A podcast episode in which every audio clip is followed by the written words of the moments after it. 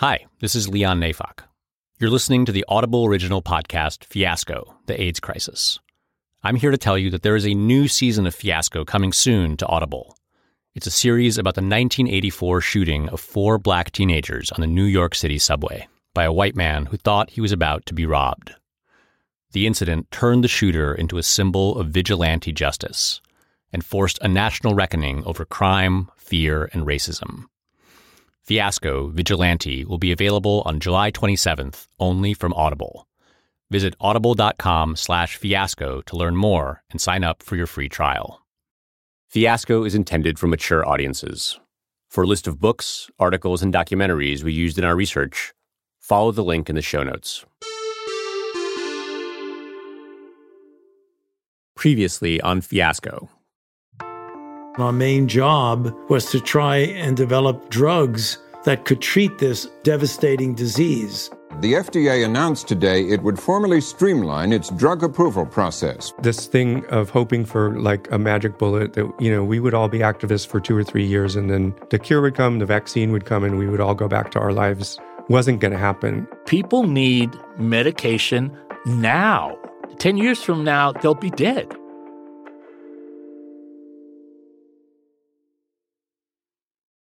When the virus that causes AIDS was isolated in nineteen eighty-three, it looked kind of like a time bomb. H I V could eat away at someone's immune system for months or years before they experienced any serious symptoms. Then, one day, pretty much any infection could become fatal. In nineteen eighty-seven, a young chemist at the pharmaceutical company Merck came up with an idea for how to disable the bomb. His name was Irving Sigal. What Sigal took on was really an impossible task. No pharmaceutical scientist had ever really taken on such a challenge as this. David France is the author of the book How to Survive a Plague and the director of the documentary film by the same name. During the height of the epidemic, France was an activist and a journalist who covered the search for AIDS treatments. He says that after the release of the first AIDS drug, A Z T, many drug companies scrambled to produce knockoffs. When A Z T had come out in eighty-seven, it immediately proved that there was a massive and very financially rewarding market for drug companies to exploit. But as you've heard, A Z T was not a miracle drug. Even when A Z T seemed to make someone better at first, the virus rapidly mutated inside their body, which meant that eventually, almost everyone who took it still developed AIDS. Irving Sigal, the scientist at Merck, was convinced he could build something better than A Z T, a new class of drug that would attack H I V in a totally different way. Irving Sigal was young, he was charismatic, he pulled together a team of very excited researchers. And the very first thing that he focused on was a very novel approach. No one else was taking it. And that was an approach to look at protease inhibitors. Maybe you've heard that phrase before, protease inhibitors. I definitely had, but I also did not know what a protease was or what it meant to inhibit it.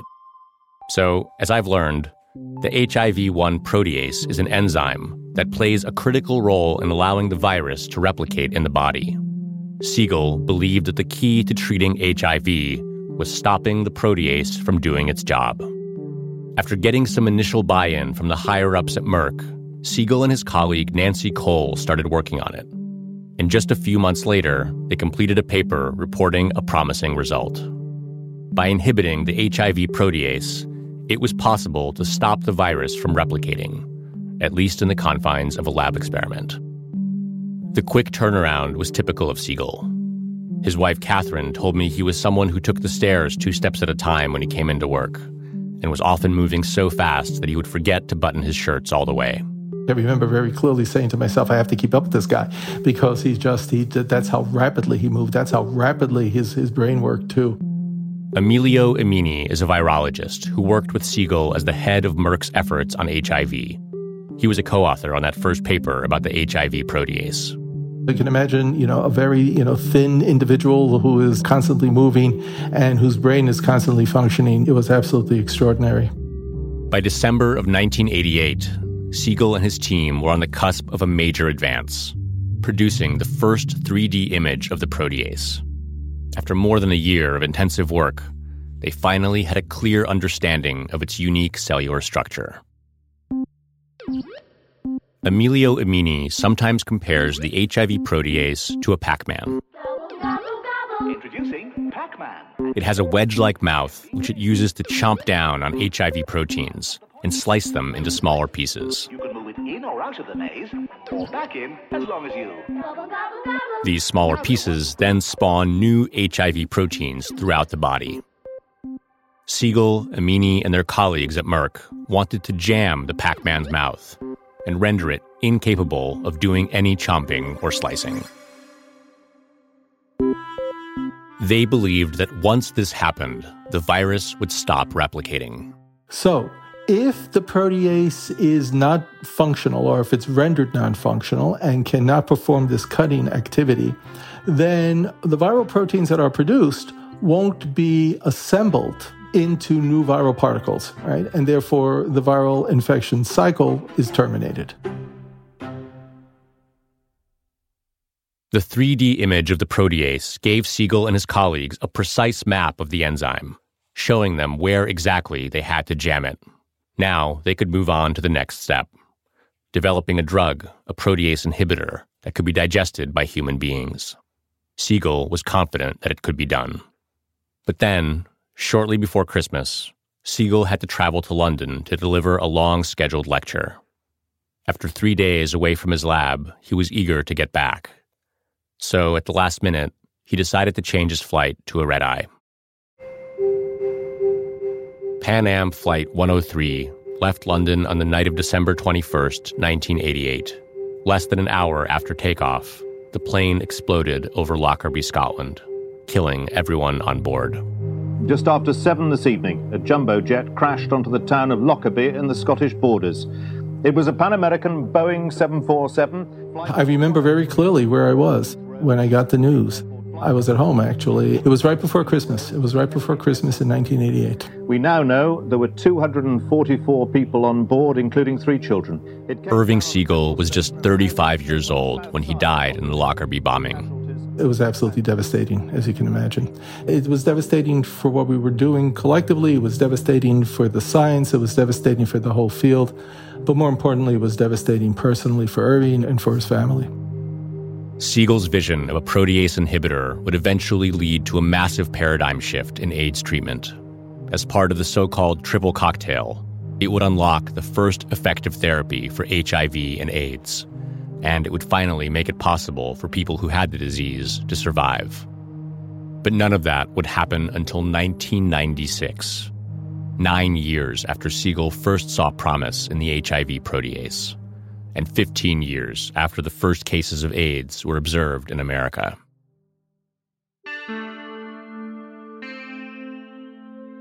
It's impossible to say whether an effective treatment might have come sooner if Irving Sigal hadn't changed his flight from London.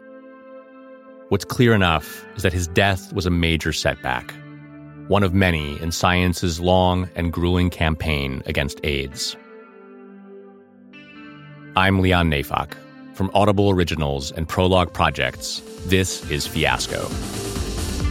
Typically, the stronger the drug, the faster H I V adapts to resist it. It seemed that everything we had done up to that point hadn't been enough. Researchers say a new class of drugs are working. Where once there was only desperation, there is now genuine hope. I'm looking forward to a future. The Lazarus effect that people described, it felt like a miracle. In this episode, the darkest days of the AIDS crisis in America, followed at long last by a glimpse of light.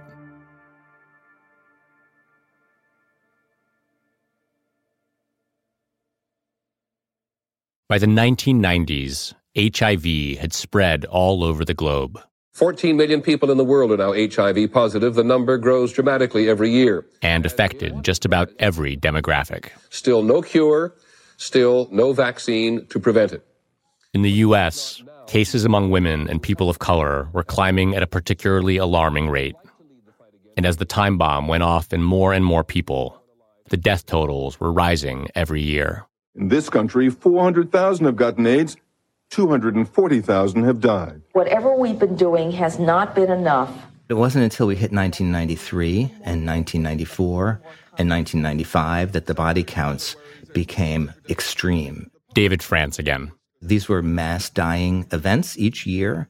forty-three thousand Americans died in nineteen ninety-three, fifty thousand Americans in nineteen ninety-four. So it, we entered a period of, of real despair. For many AIDS activists, the tragedy wasn't just about how many people were dying during this period. It was also that many of the dead had been leaders in the movement. nineteen ninety-three opened with the death of Bob Rafsky, who was a key member of ACT UP, one of its kind of poet warriors. Question is, what does a decent society do with people who hurt themselves because they're human, who smoke too much, who eat too much, who drive carelessly, who don't have safe sex? And the answer? I think the answer is that a decent society does not put people out to pasture and let them die because they've done a human thing. His death was a trauma for the movement and the community. And then by the end of the year, Michael Callan died. You met Michael Callan in our second episode. He was the singer and early AIDS activist who spearheaded a safe sex campaign in New York and helped create a Bill of Rights for people with AIDS. It's hard to believe Michael Callan is no longer with us.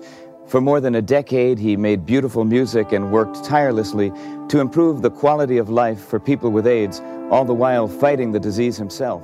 We want- Michael Callan was the author of a book on surviving H I V. And if the guy who was a self-proclaimed long-term survivor couldn't survive, then it seemed we were all lost. I realized that some people could look at my life and say, oh, it was so sad and he died of AIDS and isn't that tragic? But what I want to come through is that even after all the pain and all the torture and even having AIDS, I can honestly say being gay is the greatest gift I was ever given. I wouldn't change it for the world.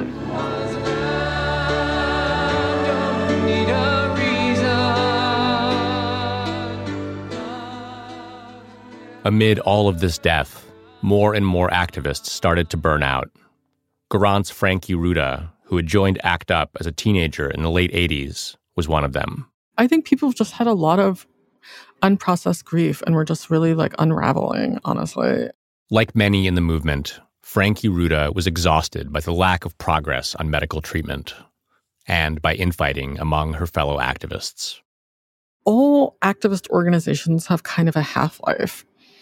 They burst onto the scene, they're incredibly vibrant, and then they start to sort of change. The changes ACT UP was going through might have been easier to take if Franke-Ruta wasn't also losing friends to AIDS on a routine basis. A lot of people had been infected in around the same period of time, and there was a sense amongst a lot of people that they were not getting out of this alive. Some people were very pessimistic about whether or not they were going to see the end of uh, the pandemic. The sense of despair deepened in June of nineteen ninety-three when scientists made a crushing announcement about A Z T at the International AIDS Conference in Berlin. Discouraging news today about the effectiveness in some cases of A Z T. French and British researchers had conducted the largest study ever on A Z T. Their conclusion was that in the long term, the drug simply did not work. Over three years, there was no significant benefit in terms of survival or progression to AIDS. Reading from slides on a big overhead screen, the head of the European study told the delegates, patients infected with H I V who take A Z T before they develop symptoms of AIDS are no better off than patients who take it after they come down with the disease. The limits of A Z T were already well known, but according to the new study, the drug didn't extend life for people with AIDS by a single day. In fact, patients in the placebo group actually lived a little longer. After the conference, the Washington Post described it as the most depressing moment in AIDS treatment history. Mark Harrington, the ACT UP member you first met in our previous episode, was in Berlin at the time of the A Z T announcement. I think at that point, it was pretty universally felt that we were all doomed and that anybody that had H I V was going to die. Uh, we're not going to be changing the field fast enough to to save our lives or the lives of most of our friends that had H I V and most of the other millions and millions of people that had H I V. So it, it seemed that everything we had done up to that point hadn't been enough. Three weeks after the conference in Berlin, a group of AIDS activists channeled their sorrow into a protest in Washington. Bringing the dead to your door! We won't take it anymore! Bringing the dead! It was a new kind of protest, known as a political funeral. It got to the point where the community started this campaign to show our deaths, to show what AIDS looked like. And the most dramatic way that that happened was through political funerals, in which the corpses of their fallen comrades were taken out into the streets and displayed in, in these, these really heartbreaking expressions of anger and rage. The point of political funerals was to force an awareness of the death toll from AIDS onto those who might otherwise find it easy to look away. Mark Harrington says that activists didn't want AIDS to be a private epidemic. We wanted the American people to see the cost, to see the, the lives that were being lost, and to be made aware by us putting it into their faces that the people that were dying were loved and were valued members of our society. And so this was a sign of desperation, of despair, but also a beautiful sign of solidarity. It was the summer of nineteen ninety-three when an ACT UP member with AIDS named Tim Bailey took a turn for the worse. As he lay dying, Bailey told his friends that he wanted his body thrown over the White House gate. It would be a nod to an ACT UP protest held the previous year, when more than a dozen activists poured out the ashes of their loved ones onto the White House lawn. We're here today to bring home to George Bush the results of his murderous inaction. Tim Bailey's idea, to have people throw his actual body onto the lawn, was a little more extreme, and his friends demurred. But they promised him they would do something in front of the White House.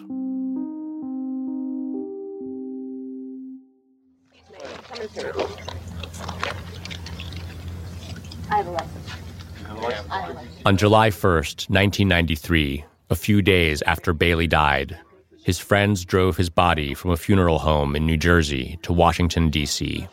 This was carried out like a military operation. They rented a van, uh, and they called upon ACT UP members around the country to meet them in Washington.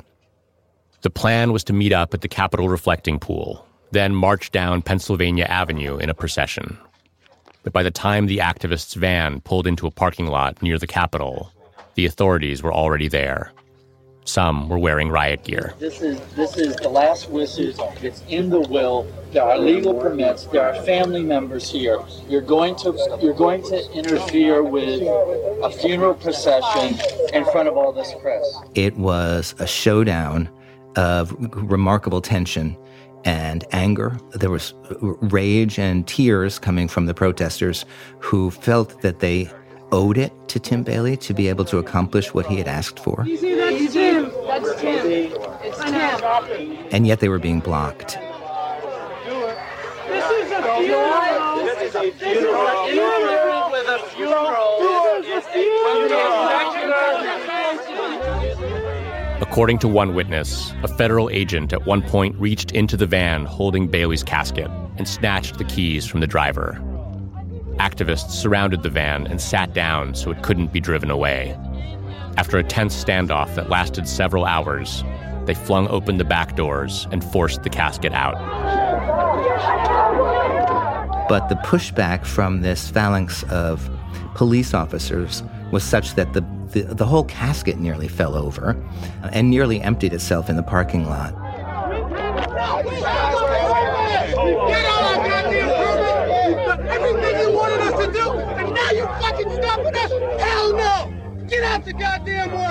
Eventually, the activists regained control of Bailey's casket and managed to get it back into the van. The police then surrounded the van and escorted it onto the highway, back towards New Jersey. The escort lasted into Maryland, uh, to Baltimore, and Tim's body was returned ultimately to the funeral home, and he was given uh, a, a regular burial after that.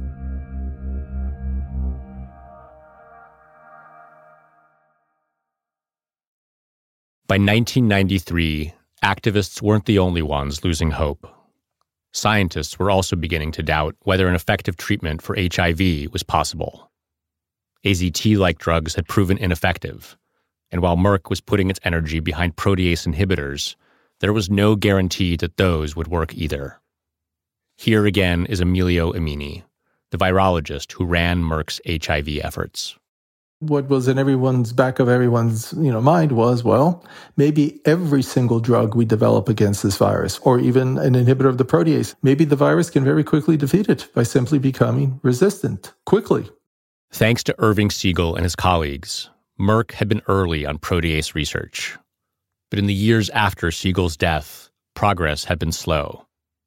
It wasn't just because Sigal wasn't there to help. Everyone I spoke to said his team continued working on protease inhibitors with the same urgency as before. It was just that making a functional drug out of Sigal's idea was extremely hard. Here's David France again. It was the most complex pharmaceutical production ever undertaken.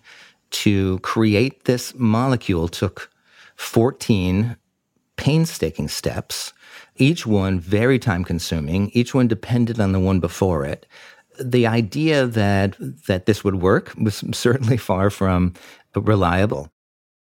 The drug that Merck was working on would eventually be called Crixivan.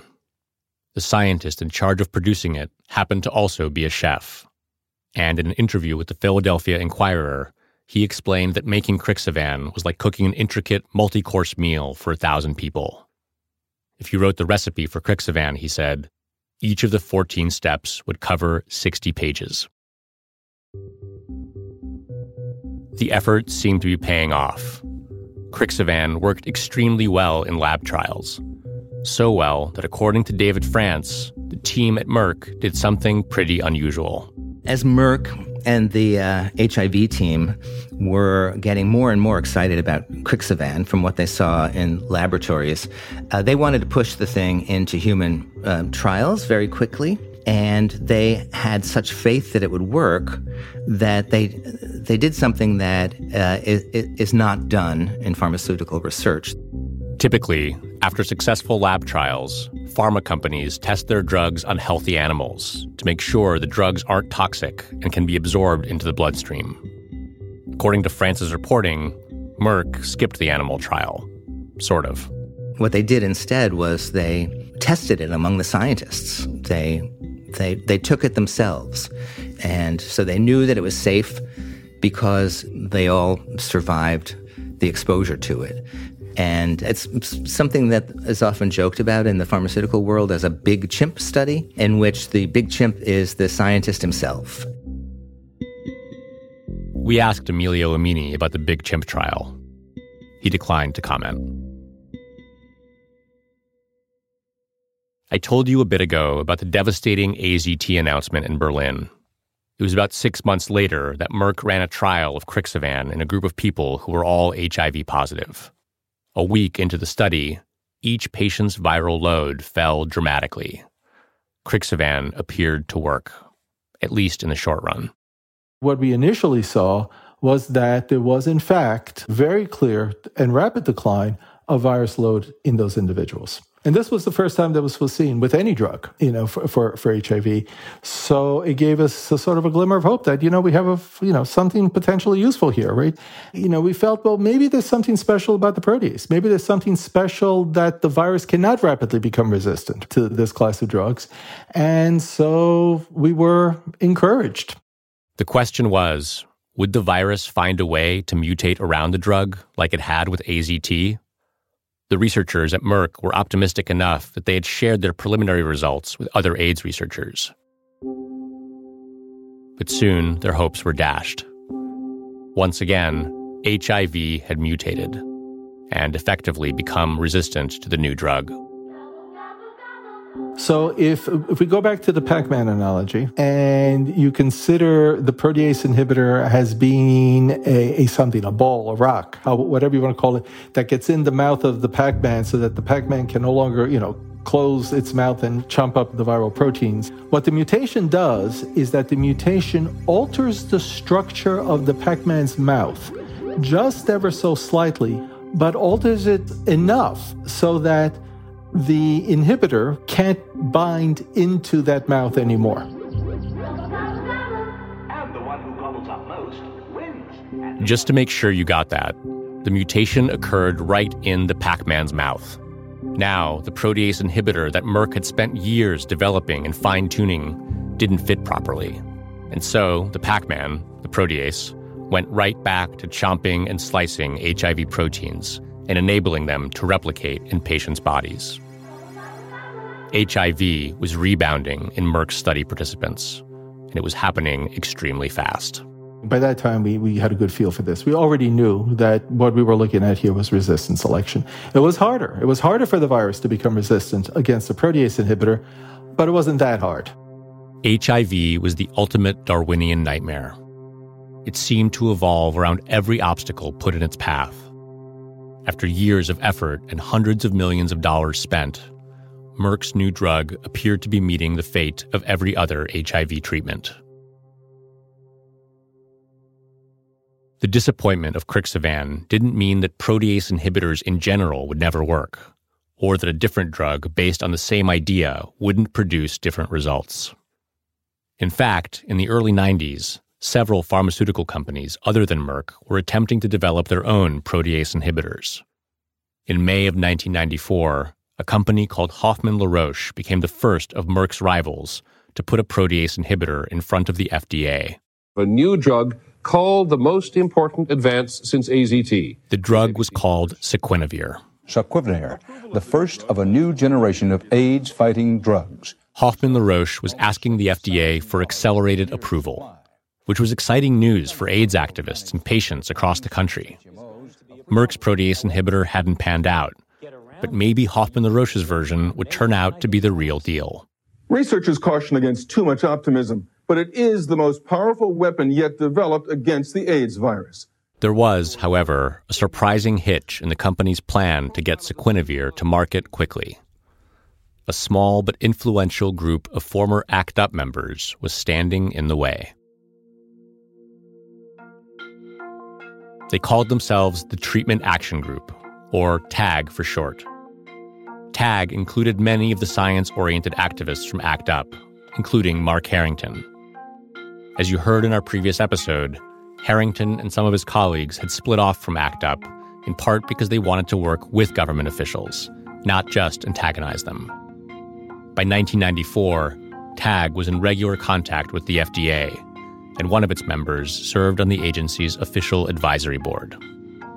As the F D A considered the possibility of early approval for Saquinavir, the activists in TAG made it known that they were against it.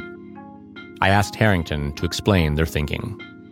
So TAG opposed fast-tracking the drug, and I think as we tell our listeners about that, that their first instinct will be to say, wait a second, I thought these guys wanted to fast-track the drugs. What happened? Berlin happened. After the conference in Berlin, where it was revealed just how much of a failure A Z T was, Harrington had come to view the drug as a cautionary tale. Years earlier, A Z T had been fast-tracked and given the benefit of the doubt. Now, the pitfalls of moving too fast were all too clear. We recognized that some of the things that we'd done to change clinical trials had led to false answers that weren't accurate.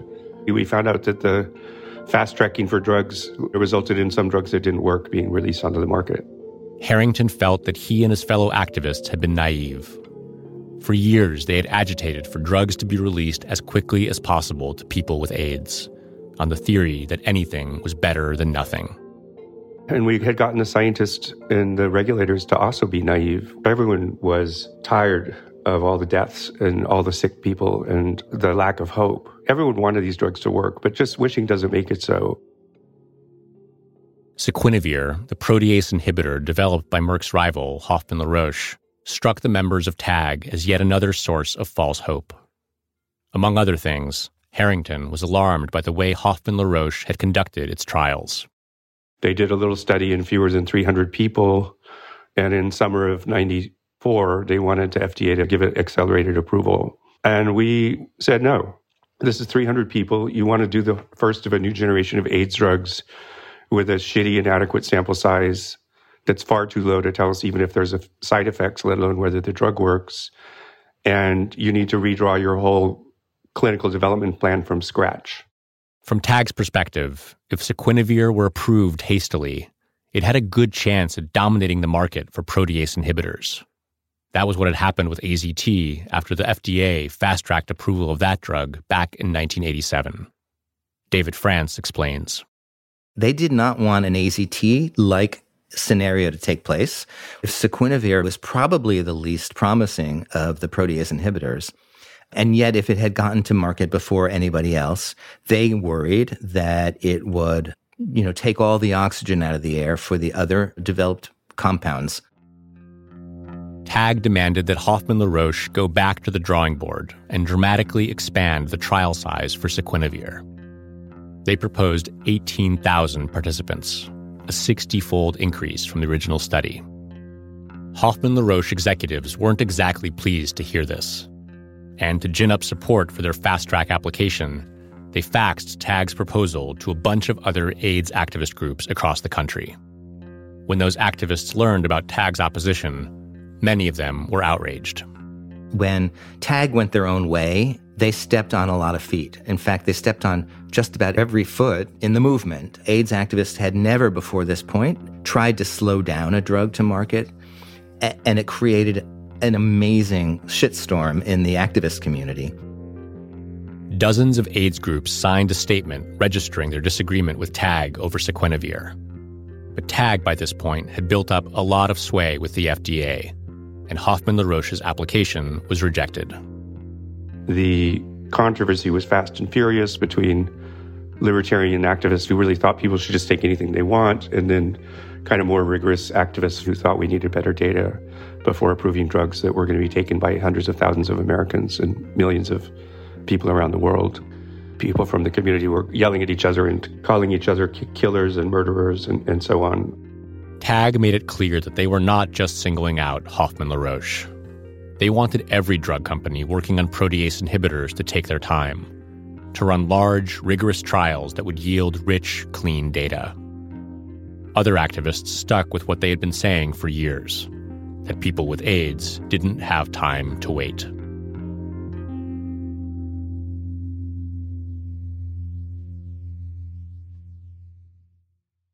Back at Merck, Emilio Emini and his colleagues were continuing to track the participants of their protease inhibitor trial. Remember, they had seen their virus levels plummet in the first week of using Crixivan. And then, like clockwork, the numbers had shot back up in all of them. All of them except one. Patient number one hundred forty-two. For some reason, that patient's viral load remained nearly undetectable. Not just at first, but for months afterwards.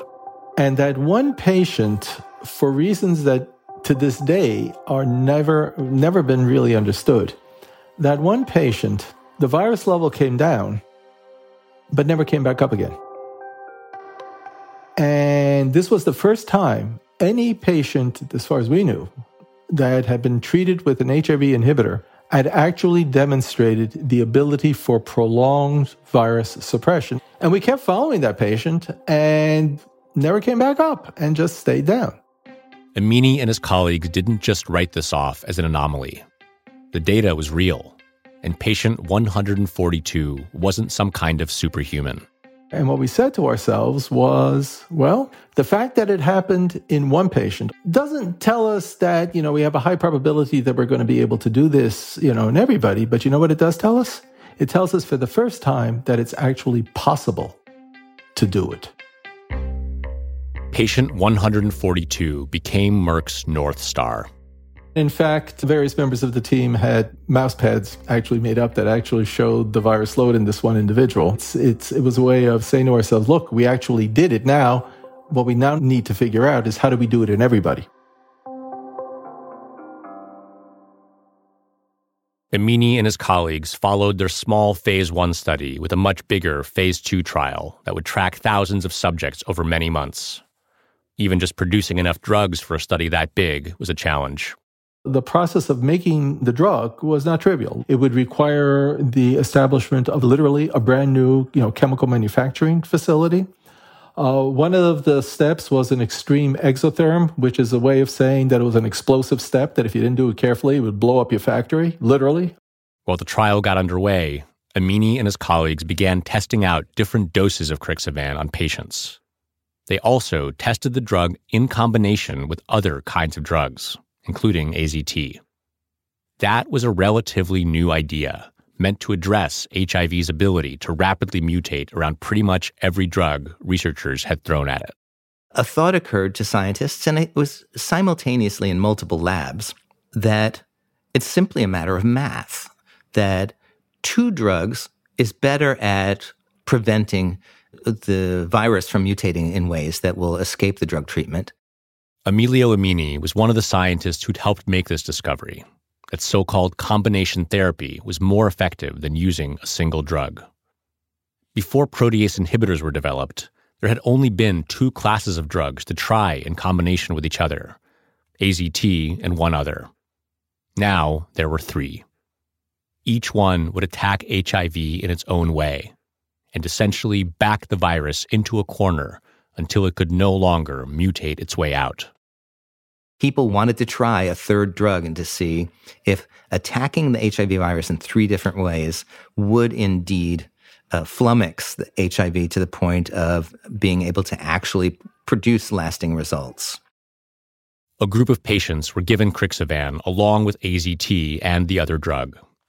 The early results were remarkable. And by the end of nineteen ninety-five, Emini and his colleagues at Merck were ready to tell the world about what they were seeing. There's a major new reason for hope in the fight against AIDS tonight. Researchers at an AIDS conference in Washington say a new class of drugs are working. On January thirtieth, nineteen ninety-six, Emini was in Washington, D C to address the annual conference on retroviruses and opportunistic infections. There, he delivered some major news. Studies presented at the conference show that over a six-month period, the drug sharply reduced the level of virus in the body. Also over a six-month period, people taking the drugs died at half the rate of people not taking the drugs. Crixivan, combined with the two other drugs, had made H I V undetectable in most patients. And the effect didn't appear to be temporary. At the time of the conference, it had persisted for six whole months. Audience members gasped at the data. For the first time since the AIDS epidemic began, a treatment was having a lasting impact. The three-drug combination was working. After all those years of disappointment, A Z T did end up being part of an effective therapy, but the development of protease inhibitors had made the crucial difference. By March, Crixivan and two other protease inhibitors had been approved by the F D A. They were the fastest approved drugs in the agency's history. I'd be lying if I didn't say it wasn't emotionally and, you know, personally very satisfying. And what was most gratifying was not just looking at the virus load, but it was clear that as soon as the drugs became available and started to be used, you know, appropriately as a combination from the very beginning, that the impact it was having on progression to AIDS was just extraordinary. The three-drug combination became known as the triple cocktail. It came with difficult side effects and a huge price tag, upwards of fifteen thousand dollars a year. Still, many people were able to obtain it through their health insurance or through the federally funded AIDS Drug Assistance Program. That summer, Mark Harrington began taking the triple cocktail and experienced an almost immediate change. My viral load went from over two hundred thousand to nothing over the next three months, and it's been either very low or undetectable in the twenty-five years since. And none of us could really believe it at first. It was too good to be true. But the truth was that these drugs really did stop the progression of H I V. Nobody is proclaiming a cure for AIDS yet, but based on the results with the new drug combination, many people are starting to believe it may soon be a possibility. Harrington's friend and fellow activist, Garance Franke-Ruta, had joined the movement at the tail end of the Reagan administration. By nineteen ninety-six, she had scaled back her involvement and had enrolled in college, hoping to become a doctor. She still remembers where she was when she heard the triple cocktail was working. I was in New York that summer, and I remember talking to folks and sort of getting the news and just like being in this elevator to this crappy little apartment I was sharing with some friends from college. and just like feeling like even though I knew it was the work of men and science, it felt like some grand act of mercy made manifest. And I think the Lazarus effect that people described with these medications on people sort of coming off their deathbeds and coming back to life gives you a sense also that even the scientists and the doctors had to take recourse in biblical and religious language to describe what happened, because it felt like a miracle.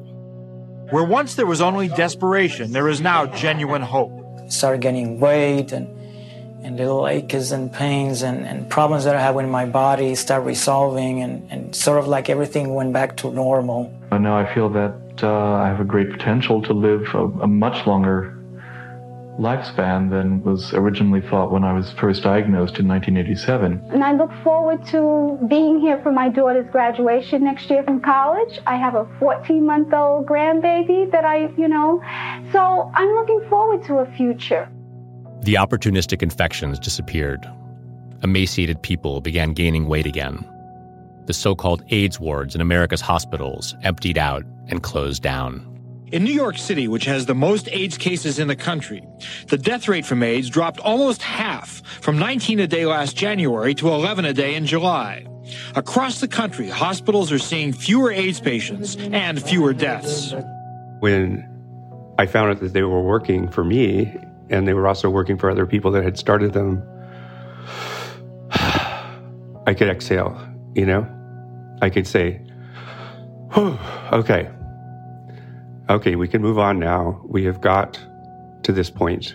nineteen ninety-six was a watershed year in AIDS. It was the first year, the first time that treatment actually outpaced the virus. And the first time in fifteen years of the pandemic, we had something that we could offer to anybody with H I V or AIDS that could keep them healthy if they had H I V, or that could reverse their AIDS and save their life if they had AIDS. And it was truly unbelievable, and yet it was true.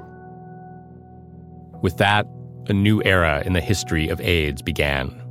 But the nightmare wasn't over yet. Not even close.